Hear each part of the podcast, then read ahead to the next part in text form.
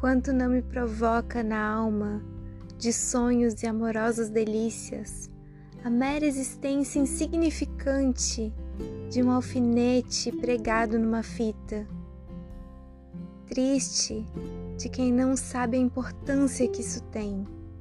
Depois, entre as sensações que mais penetrantemente doem até serem agradáveis, o desassossego do mistério é uma das mais complexas e extensas. E o mistério nunca transparece tanto como na contemplação das pequeninas coisas, que, como se não movem, são perfeitamente translúcidas a ele, que param para o deixar passar.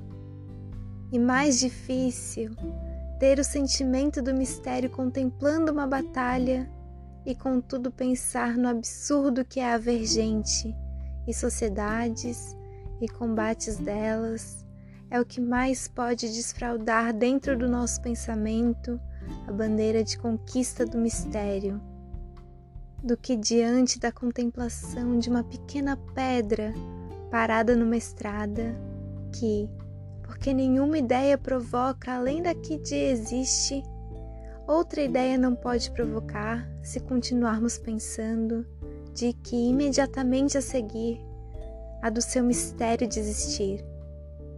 Benditos sejam os instantes e os milímetros e as sombras das pequenas coisas, ainda mais humildes do que elas, os instantes, os milímetros.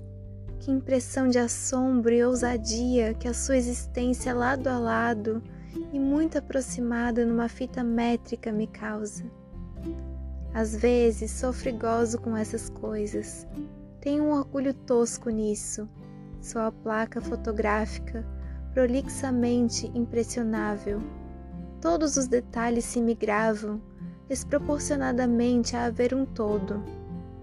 Só me ocupa de mim. O mundo exterior é-me sempre evidentemente sensação.